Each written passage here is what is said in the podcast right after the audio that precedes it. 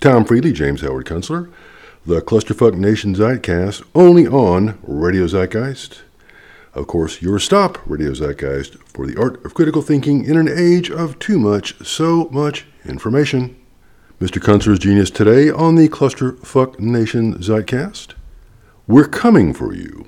My ex Rolling Stone magazine partner begins slip sliding away, slip sliding away. You know the nearer your destination, the more you're slip sliding away. Of course, that from wordsmith, songsmith, Mr. Paul Simon.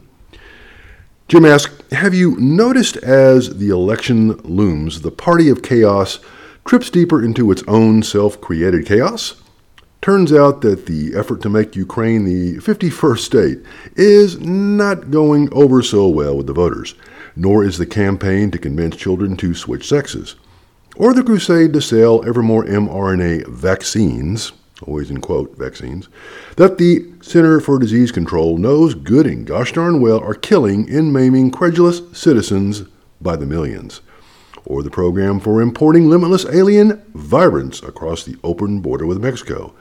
As the venerable Rolling Stones sang more than a half a century ago, rape, murder, it's just a shot away. This is the kind of country that the party of chaos has been grooming you up for. It's not working. We are coming for you, leaders, mesmerized minions, and obliging tools of this satanic faction that seize the levers of power in America and turn them into wrecking bars. After the nervous hiatus from November to January, we're coming for you in 2023, he writes.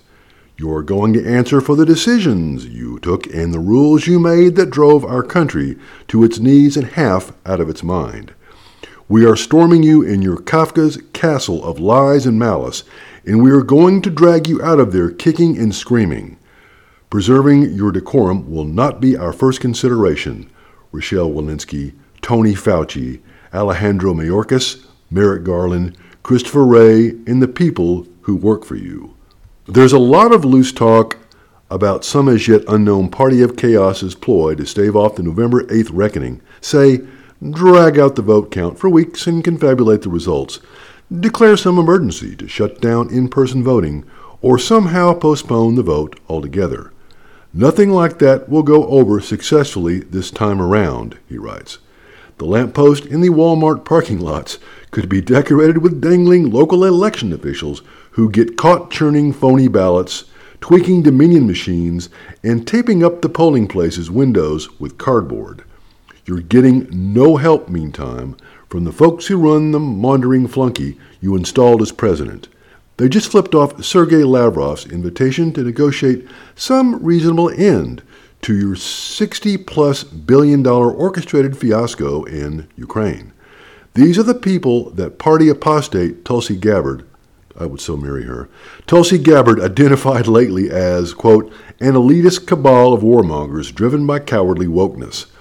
She got that exactly right, and at exactly the right moment in history, too, he writes. Did you actually propose, Secretary of Defense Lloyd Austin, that the purpose of our misadventure in Ukraine was, quote, to weaken Russia? How's that working out? I'll tell you. Russia is fixing to wipe up the floor with its Nazi antagonists in Kiev and their NATO helpers. Russia is proceeding with prudence and determination to neutralize our country's foolish provocations, even despite Joe Biden's admission that Armageddon is an option.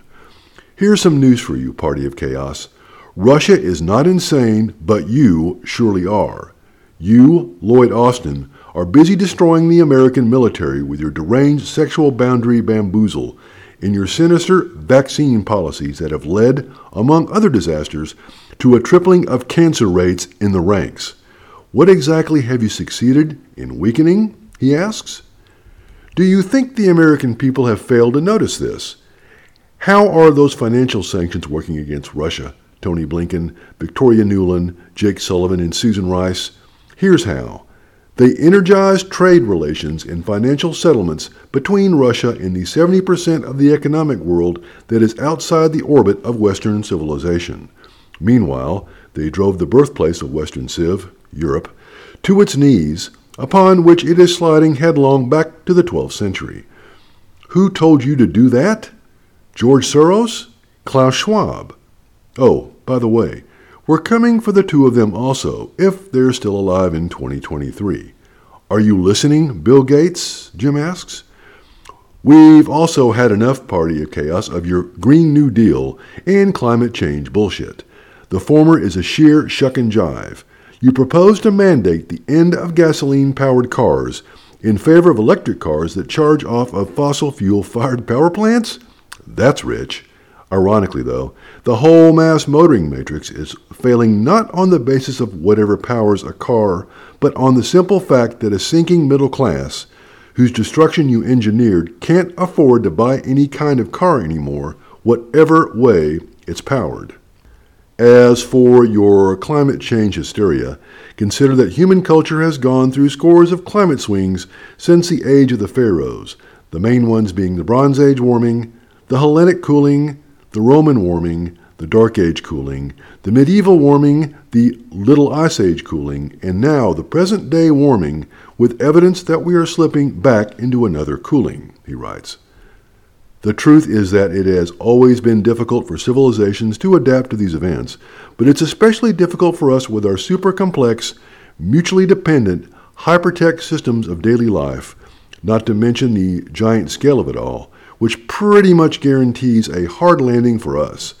We're not going to run Walmart, Walt Disney World, in the suburbs on any combination of wind, solar, and recycled Frymax oil, so stop pretending and quit making everything worse than it has to be. We've got to make other arrangements for sure, and that will be hard enough.